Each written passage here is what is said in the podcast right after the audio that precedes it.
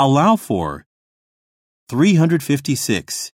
It takes about three hours to get to the airport, allowing for traffic delays.